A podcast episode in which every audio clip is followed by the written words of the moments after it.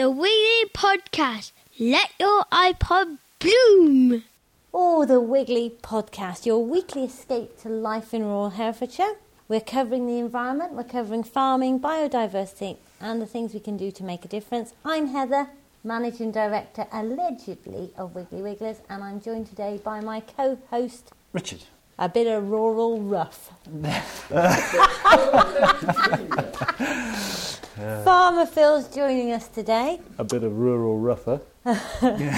Um, and we've got so much that's gone on at Wiggly Wigglers this week that we're going to race through that. But Richard's been off to the Wildlife Forum in London, so we'll talk about that in a little bit. Yeah. We've got Monty coming in with his worm cast. But first, the question on everybody's lips, every listener's lips, from Luxembourg to California, from Washington to Bredwardine is Farmer Phil, have you received your single farm payment? Not a hope. no change there then. However, I have got a question for our co host Ricardo because since I discovered that he is also a single farm payment applicant, I wondered whether he got his. No, not at all. And I haven't heard anything back for ages. I had to re-register some common uh, grazing rights that we've got, and that's probably put another spanner in the works. But no, I did hear something in the news the other day. Well, aren't, aren't um, the RPA going to send out loans? They're talking about doing partial payments, but Right, of course right, yeah. that causes them a lot more work, which is they're not going to deal with very down the well. whole process again. And yeah. they are getting a bit worried now because the deadline of the end of June, the EEC have set this deadline, and what happens then is that if they haven't paid money out at that point, rather than the EEC paying the money, the British government has to pay it. Right, And they're not going to like that. No. I, one would assume the taxpayer aren't going to like that much either. no. Um, and it's quite difficult for us farmers because it makes us look as if all we're interested in is subsidy. And if the British taxpayer has to pick up the whole bill, that'll sharpen the idea up again, and it's bad PR for everyone concerned. And now I must interrupt here because we've got a little bit of a whinging going on there, Phil, haven't we? I think. And um, on uh, Sun- on Sunday we went to the St George's Day Cub Scout Parade, and surprisingly enough, we went to the pub and got talking to our friend and neighbour Sharon Fenn, who had a bit of controversy from her point of view on the single farm payment, and there was a little bit of a row on there, wasn't there, Phil?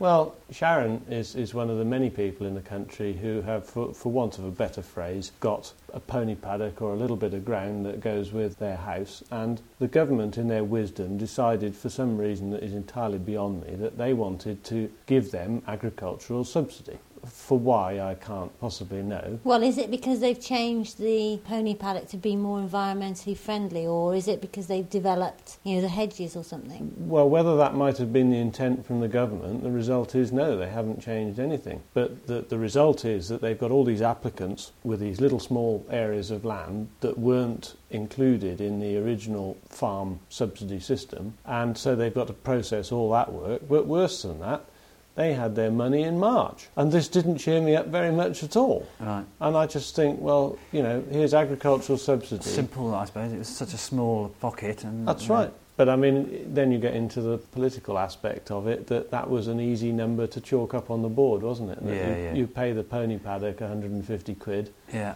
Which is what they're due, Is that what they're getting? 150 quid? something like that. But they had to give 140 pounds of it to the land agent who filled their form in. Oh, so right. it's not much of a gain. no, no, not at all.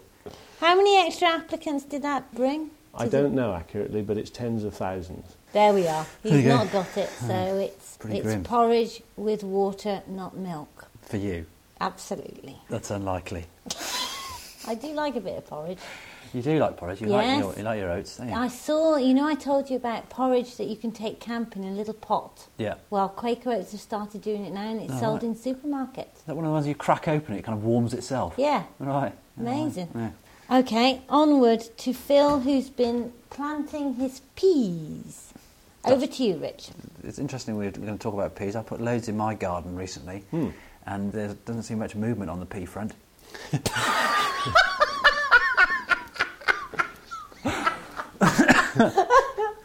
Well, that's probably for several reasons. That Yeah. Until recently, the soil temperature has still been quite low. Right. And also, it's quite dry. Yeah, it is, Um, isn't it? I think now that the soil temperature is rising, uh, we would have planted our peas a little earlier than this had our supplier of seed actually remembered to deliver the seed. Right. yeah. But I don't think it matters particularly. I think we're in ideal conditions for them. Expect them, I mean, you're going to put them in the ground now. Yep. When do you expect them to, to germinate? Well, they will germinate almost straight away. Um, we plant them quite deep so that you won't see them for a week, perhaps 10 days. right. But the peas that we grow are vining peas. Uh, we don't actually grow them for vining, we grow them to produce seed for another farmer to plant to grow vining peas, which are then harvested green to go into your Birds Eye frozen peas. I see. Is the reason you plant them quite deep to stop the little perishers like mice and voles digging them up? Well, pigeons are our biggest problem. Right. Um, we don't get so much trouble with mice and voles and things like that, or if we do, I don't think it's significant. But pigeons can lay waste to the job, particularly if they can get at the seed. Yeah, yeah, I'm so sure. that um, we have to spend quite a lot of time deterring them. What Right. about slugs? Slugs and peas don't seem to be a problem. They can be if the peas are only growing very slowly. But usually at this time of year, the, when they get going, they'll grow very, very quickly Hmm. and they will outstrip the slugs so that we d- we've very rarely had a problem with slugs on peas. We've planted lots in the garden, and I went out this morning and checked in the slug trap, Yeah. And it's full of them. Is it? Yep, Excellent. loads of them. Ex- So they don't like Carlsberg lager. They well, I do like Well, it. Well, they do. Oh yeah, they do. well, I do. It's not done them much good. No, they don't, they don't like spending lots of time swimming about in it, do they? No. I have seen the effect of Carlsberg Lager on you, Heather. Do you, that's good. Moving on. And actually, before you go, what I should say is thanks very much for helping us out with our first worms course the other day. Not at all. I thoroughly enjoyed it. I the way you treated people was inspired. It's a nice opportunity, actually. It's very rare that you go on a course that's going to offer some form of environmental education, but to be able to go out on site with somebody that has a, you know, has a, a degree of empathy and look at all things bovine and, and you know, land management strategies. And, you know, Well, it went kind of- well, and the feedback shows that they enjoyed the day, so that's the main thing, isn't it? That's right, absolutely, yeah. yeah. We'll hear some of that feedback in a little bit. yeah. I think the cows are going out, aren't they, to play? Very soon, yep, any day now, the grass has grown sufficiently and the weather is nice, the Yeah. cows will go out and they will enjoy that. This time of year is great for them. They go out, change their coats, they start to look sleek and shiny and they, they just love it. Should we have a report on that, Phil? Because I think they can have a bit of skipping if cows can skip. Well, they charge around, certainly. but it's their favourite time of the year because there's plenty to eat. It's sunny and warm and there's no flies. So that for a cow, this sort of month now is about cow heaven as long as the weather's nice. Mm. And the flies get going a bit later on. It gets a bit more tedious for them, but they really enjoy going out. But they have got that dangly bit on the bottom of their tail to flick off the fly. Oh yeah, they you know they manage it. Thank you, Farmer Phil. We'll see you next week. Hi, Rian. Are you all right? Yes, fine, thank you. I, I should introduce you. I should, I should say um, that you help us out with a great many things here at Blakemere.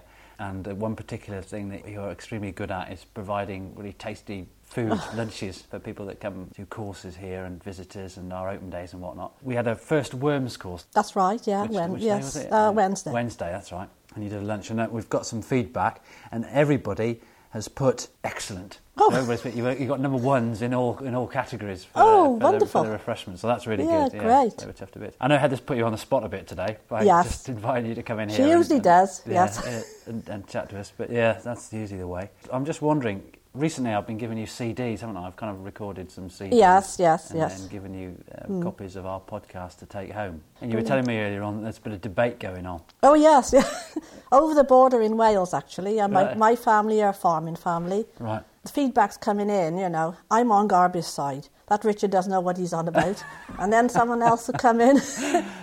and Pam, my daughter, has, it's gone the other way now. It's gone Gel Pack, it's gone Hereford way. Right, right. And the same feedback's coming all the time, you know. People are really getting into it. Yeah, yeah. You're really causing quite a ripple. It's, it's incredible, isn't Yeah. it? It's incredible that people find it so interesting. I mean, perhaps you know, perhaps it's not incredible, but it's great. I shouldn't say bad choice of words. It's great that Well, people yes, find I it so think people, interesting, when you sort of mention podcast, people sort of say, well, you know, they don't know what it's. Then when you say, well, you can have a CD, wow, yeah.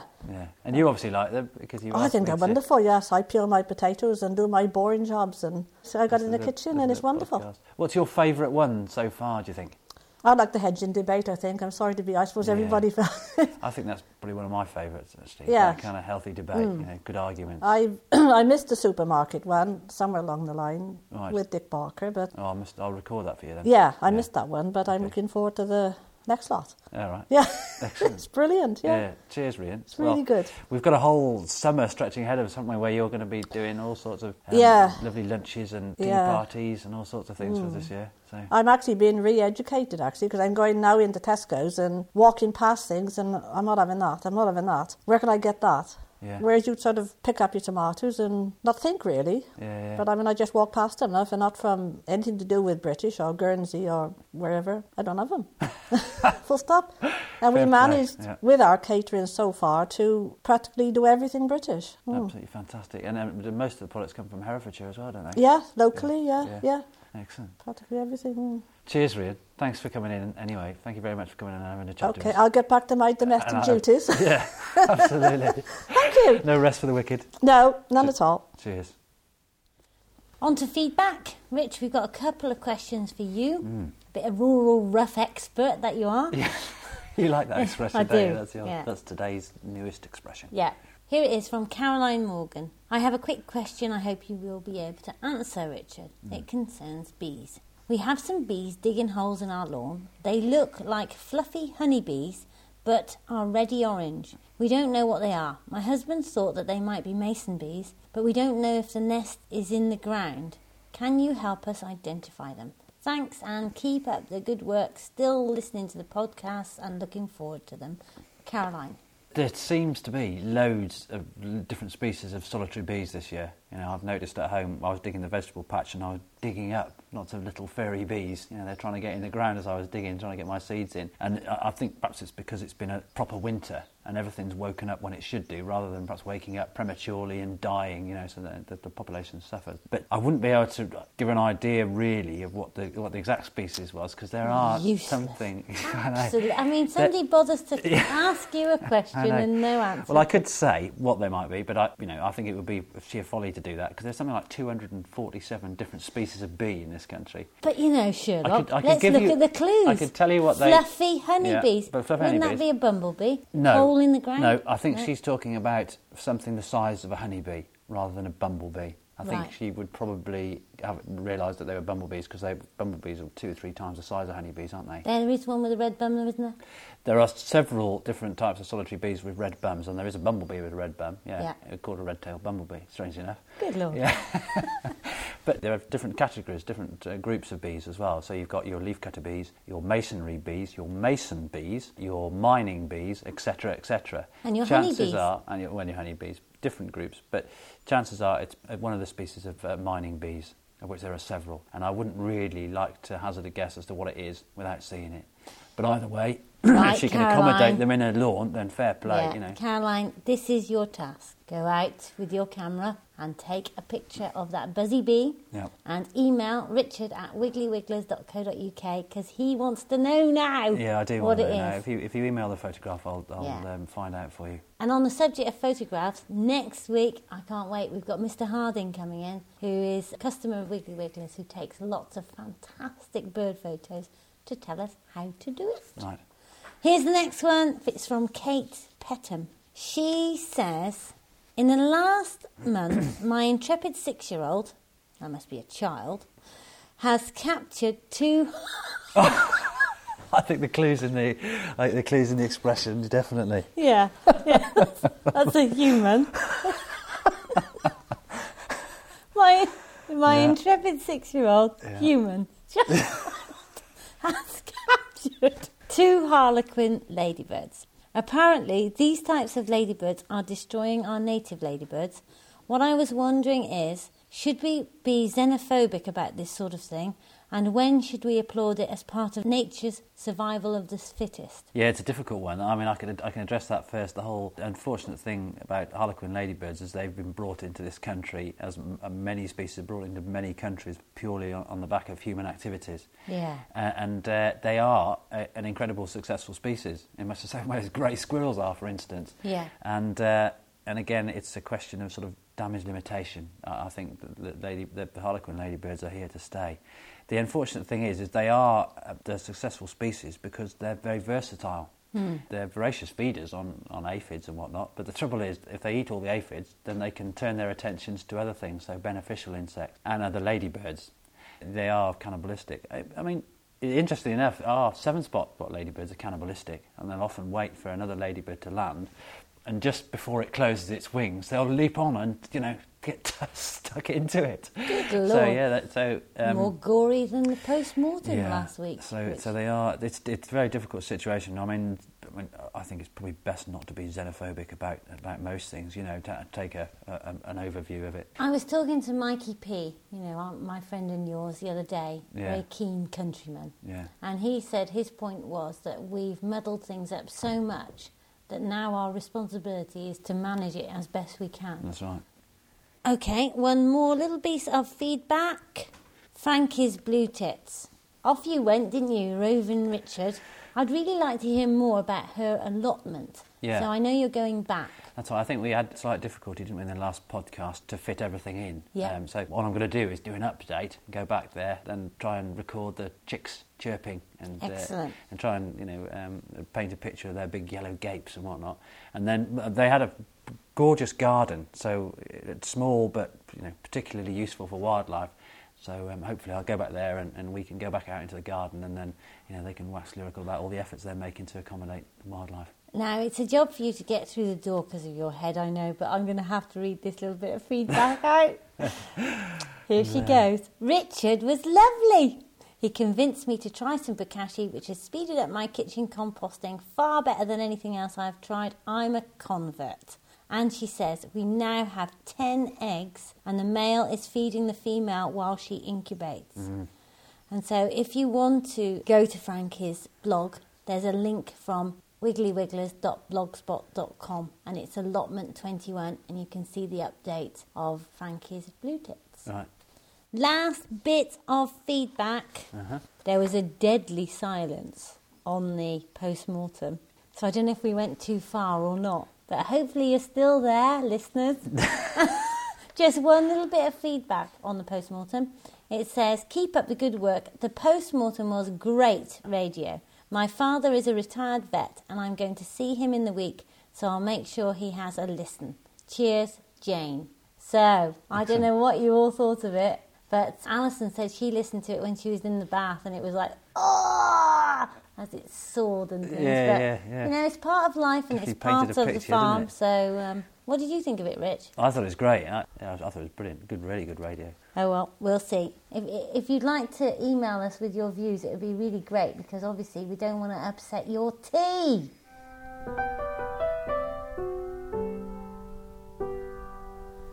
And so here we have the contrast between the Heather week and the Richard week. Yeah. The Heather week consists of having her photo taken for the Mail on Sunday, lying down in amongst 4,000 mealworms, with Jodie dribbling on Lumbricus terrestris onto my face, which then went into my mouth, all for the picture for the Mail on Sunday. Things you do. Oh. eh? Things you do to promote the company. Yeah, and you know, I could feel the little white bit that comes out of the, the top of the worm's head on Oh, my excellent. tongue. That's more information than anybody needs. Probably. Anyway, it was for a podcast article. Right. Because the Mail on Sunday phoned up and said that there was mega opportunities for podcasts and blogs in small business, Yeah. but they weren't taking them up. And that she could understand exactly why this was. And it was because small business was generally part of the community and they could just talk to people. Right. How Put wrong could right. you be? Yeah.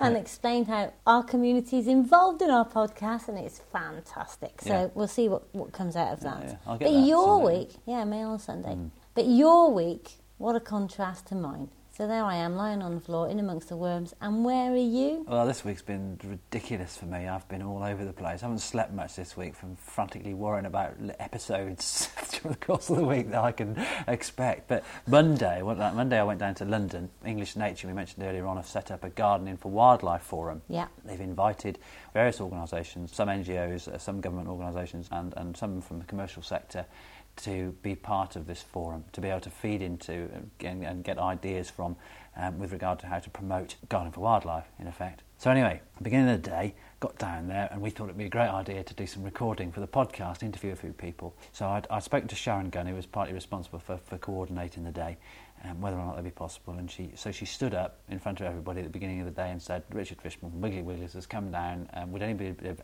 any objections if he recorded a couple of nice little sound bites about what you're doing there, what you're hoping to achieve, etc., etc. Great, I thought. So lunchtime came, opened my bag up, got the little recorder out, switched it on. Oh, no flash disc. Gold. Despite the fact that I put it ready for you with the two discs on top of the recording device, You did. Ricardo. You did. You did. And uh, but but foolishly on my part, I. I expected there were to be one inside the thing also. I thought, oh, that'll be sufficient. I remember sweeping the compact flashes to the side of the, of the thing. I thought, no, I don't want any more to take down there. So, uh, yeah, of course, oh, God, that was it. Frantic then. So, you know, when you, you, you have a blind panic, it's like opening an exam paper and not being able to answer the questions I when you're still at school. remember it. Yeah, you feel sick, don't you? You have this. I thought, my God, what a wasted opportunity. So I thought, right, all is not lost. Time to compose myself. Ran down, ran down the stairs, ran down, you know, several flights of stairs. It was got a big uh, conference building, and uh, spoke to the guy on reception who was so helpful, top bloke. Said, right. I said, are there any uh, places that sell IT equipment around here? He said, um, there are a couple of places, at Dixon's, and because his sense of urgency wasn't quite the same as mine. I had a small window of opportunity. and uh, I said, oh, yeah, that, well, that might be worth a crack. He said, what sort of thing do you want? I said, well, it's a little disc, you know, a little disc that goes into recording device. Said, what sort of recording device? I said, well, you know, like a, something that you record people talking on. Yeah, you really So are thought, an IT oh, no, whiz my God, kid, here we go. you? So I ran back upstairs, got the thing. He said, oh, that's called a compact flash. I said, oh, is it? Excellent. Well, that's what I need then. He said, right, well, I know where we could get one of those. So off we went, walking quite quickly. You know, I was trying to sort of speed him up, draw him along, you know, even though he was telling me where to go. We went to this market, just this is um, just off Victoria. There's a guy selling them there, but he couldn't open them, so he couldn't, you know, because obviously he couldn't sell the product after he'd opened it. So we went into shot into Jessop's. The guy behind the counter, big queues, because it's lunchtime, of course, big queues. Guy behind the counter had no idea what he was doing there, really. I mean, he was just sort of functioning, you know, one of those one of those people that just kind of function. And uh, so I said, "Look, I need something for this." Anyway, he managed to open the packet, and we tried it, and it didn't work. I thought, "Oh no, this is all going terribly wrong." Last try, another shop just round the corner. Ran in there. The guy said, "Well, this should work. I can't open it, but it should work." So I thought, "Right, okay, well, buy it anyway." So I bought the thing. I cut Now it open that's a miracle. Shop. Yeah, yeah. Well, it's your money, so. Uh, so I cut it open and popped it in, pressed the record button. Hey presto! You know we have this feeling of huge relief. So I, I almost sort of embraced this guy that I just met, my new my new chum, and we, we ran back to the conference hall. Anyway, got back up there, up there, and one of the people I wanted to speak to was a doctor from um, Essex University who had been doing a study for, for several years now on uh, the effects of uh, nature uh, and the natural world on, on human health. So she was really inspiring. She, she, you know, she, she talked very well. So as I ran up the stairwell in this conference hall, she was coming down. she's just leaving. I said, ah. I need to speak to you just before you go. And said, "Oh, okay." Um, so I managed to uh, give uh, have an interview with Rachel, who was um, who spoke very eloquently. Who we'll listen to. Well, we would listen to it, but Later on, unfortunately, there's no time now because the story of you getting the disc means that sadly there's no interview. that's right. So thank you Richard, for today. But I haven't And, finished. uh, I haven't finished yet. oh, Well, I should explain for the listener more the, the idea, um, the way we were, we're able to make a contribution to this Garden for Wildlife Forum, uh, from our perspective, is to say how we can encourage people to garden to wildlife by, by you know, en- encourage them to buy certain products, providing support and advice, which of course we do at Wiggly's, you know, to send them in the right direction really and provide that essential uh, knowledge that they need. So the day was very worthwhile. It'd be interesting for me to see how they progress with things, how English Nature progress with things. But I know we're going to maintain a relationship. But the, I mean, the other people that, that I interviewed, it's uh, it, interestingly enough, there's the editor from BBC Wildlife magazine, Sophie Stafford, uh, was able to articulate her, you know, her ambitions and the, the reason that she was there. A chap who had a great name called Dusty Gedge, who works with living roofs. That was really good.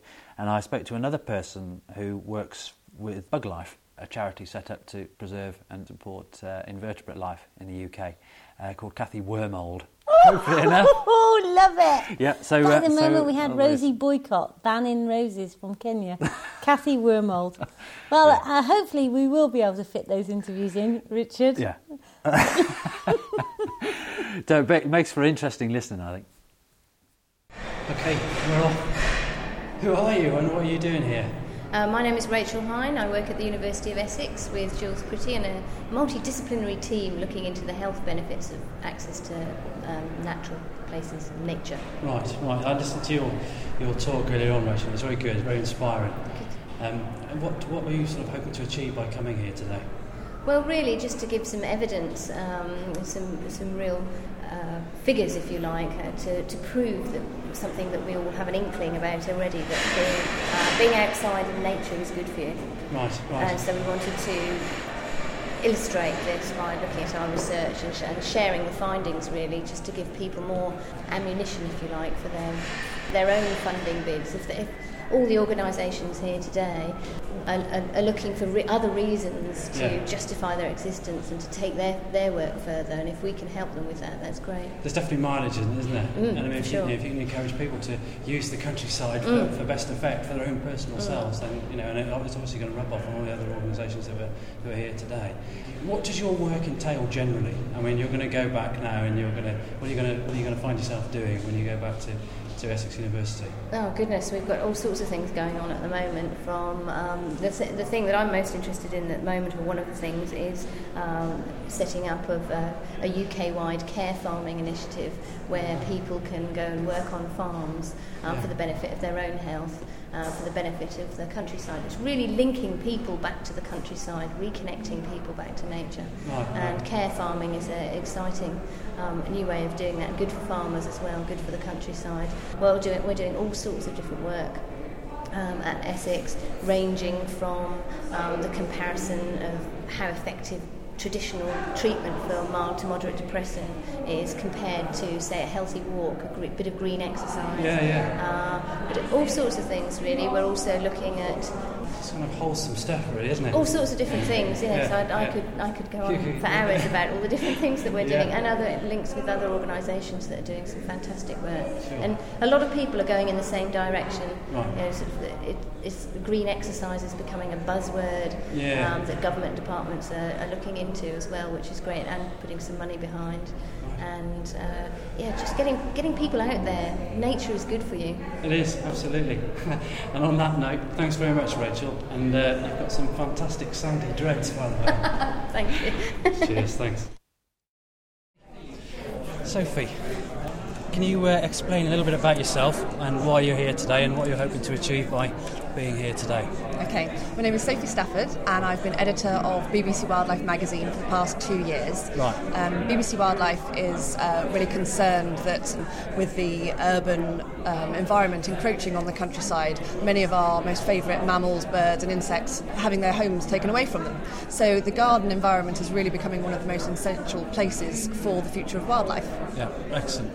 And so you're, you're obviously representing your magazine by being here today. What are you hoping that the, the forum will achieve?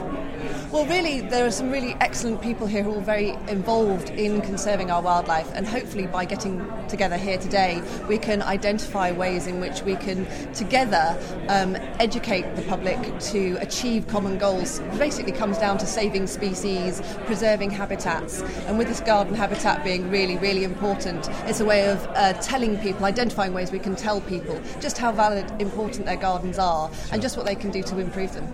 Okay, fantastic. Um, and the other thing I wanted to ask you is you, you were talking earlier on, we were doing a, sat down together doing a workshop, and you, you mentioned earlier on about some of the articles that you like to write and the contributions that you like people to make. Um, I mean, could you could you sort of give people an idea if they if they're looking to, to contribute something to BBC Wildlife magazine? Um, what kind of thing would you would you like to get from, from people? To, that- you know, what sort of contributions would you like? Well, we're really keen to hear from um, people who, who've got a huge passion for species and basically have maybe been um, monitoring um, the animals in their garden really closely. Maybe they have really special stories. Um, also, anybody who has questions. Um, we have a whole panel of experts. So people quite often write to us and say, I found this, I spotted that, what is it? So we're often trying to teach people about uh, what they're seeing, what they're finding, what they're experiencing in their local environment. Um, also, letters, if people feel passionately. Um, we had a lady write to us recently about a dormouse hedge that she was concerned was being pulled up, and, and we, we basically put that in the magazine. So it's all about raising awareness of issues that matter to, to everyday people and actually you know, giving them to us to see if we can help with them. Excellent. Cheers, Sophie. Thank you very much. Hiya. You've got an interesting name, haven't you? Dusty Gedge, yeah, I suppose it is, yeah. Yeah, yeah, yeah. it's fantastic name. um, what are you? Uh, wh- wh- why are you here today? I'm here because uh, I'm speaking about green roofs in terms of how they can fit into uh, gardens and wildlife.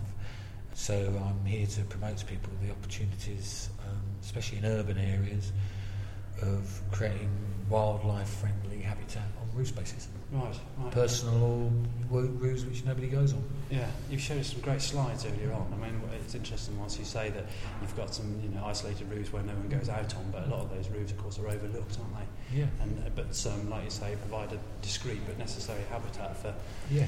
for inverts and and, and birds, animals Yeah. alike. You mentioned a, a roof space um, that's been geared for um, redstarts.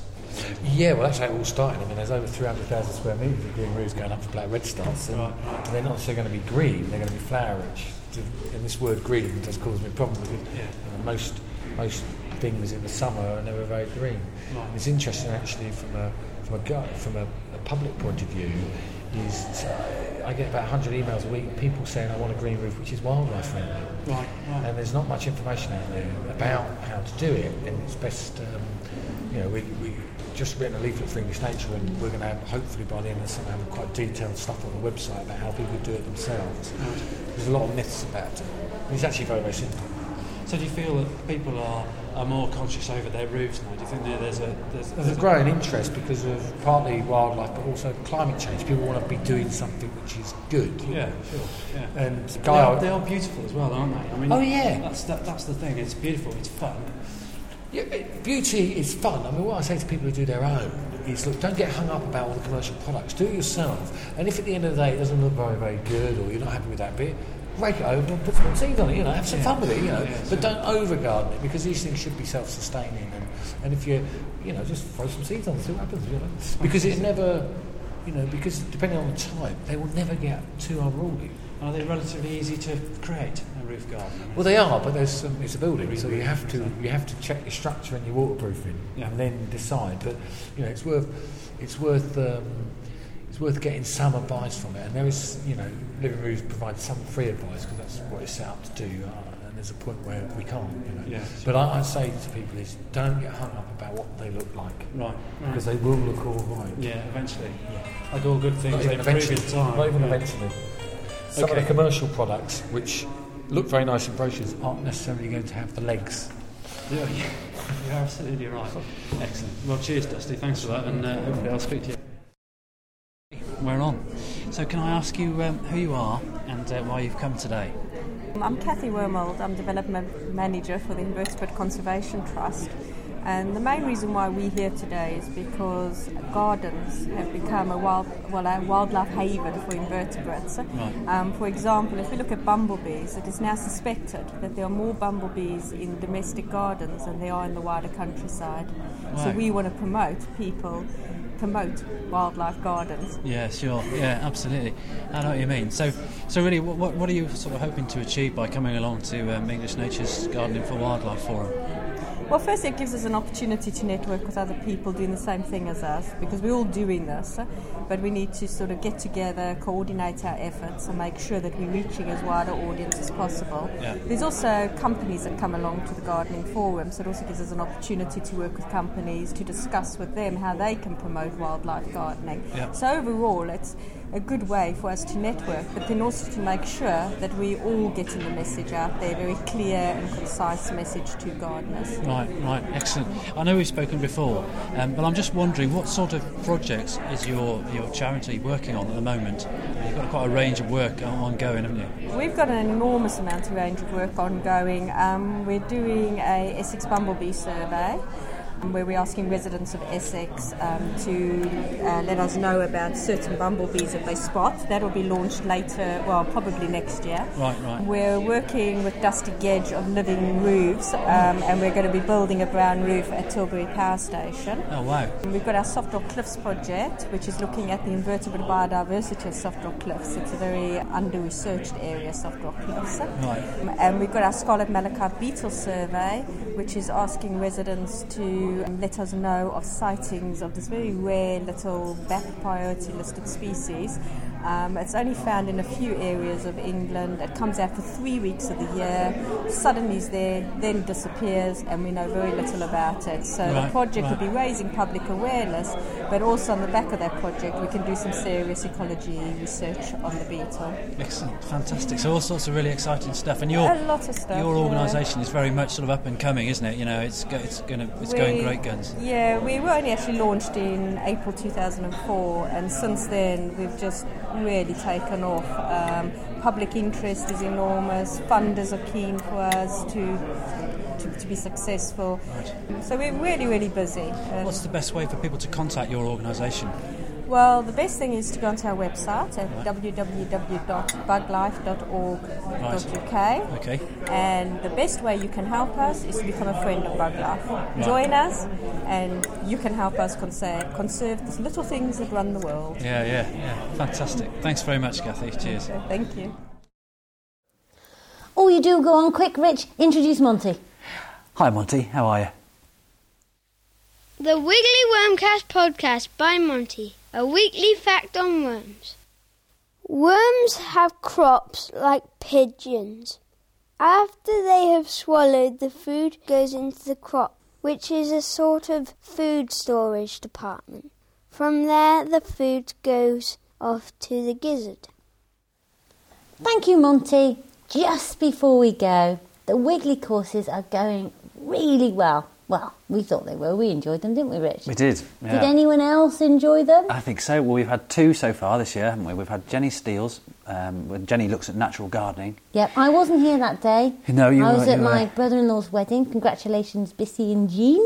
And then we had a, a worms course on Wednesday, which uh, Rian and I spoke about earlier on. Mm-hmm. And, and that equally went very well. That was our first official advertised course, wasn't it? Okay. So, um, and we've got a series of courses throughout the year. We've got courses, at the, the dates of which you know, I think. Oh, he drops me in it. They're on the website, listener. But the next Jenny Steel course, which is a full day, is on the 22nd of June. And we've got various courses coming up. Family Day, I think, is nearly booked. So if you want Right. to squeeze onto that one, do it quick. Anyway, tell me what they say. Well, a, a, a mixed response, but tending to be along the same lines. It, it seems that everyone had a, had a, a fantastic day. That I'll have looked, to take um, them off him because he's too um, modest then. Overall comments, very interesting. Fun day. Enjoyable, informative, excellent, fantastic day. Much better than others I have been on. They like the weather. Well, we'll fix that for next time, no problem. Hmm. You know what? I was sat out there. We were talking about the effects of chemicals. Phil was was waxing lyrical about you know his, the way he farms, and there was a, a cuckoo in my left ear, Yeah. and there was a skylark in my right, and I thought, you know, what a perfect setting. How could it be better? And what birds did Jenny steal? We must put on our bird list. Uh, Jenny saw a pair of black caps. There are about a pair of black caps in the garden, but Jenny was a pair of black caps on Saturday. Fantastic. Anyway, thanks to Jenny for that. And on the subject of Jenny, the book has gone to print today. And I've got the first tiny review. I'm not going to give you the punchline, but Elspeth Thompson from the Daily Telegraph really liked it. Appreciated the wiggly design, not just a gimmick. Surprisingly easy to read. It made me feel that I wanted to up sticks and come and work with you all. I always rated the company, but now I feel I know much more about you all. Blah, blah, blah. So, Oh, wow. looking good. Excellent. Yep. That'll be out middle of May. Bye for now. Bye. Joined today by my co host, Richard. a bit of rural rough. a bit of raw rough. You- Uh, yeah. Uh, how do you want me to respond to that? you pick these things up and you throw them into the equation. Michael holds his hands up in the air. we all roll around laughing. And again, the whole strategy for trying to do it as quickly and smoothly as possible is completely scuppered.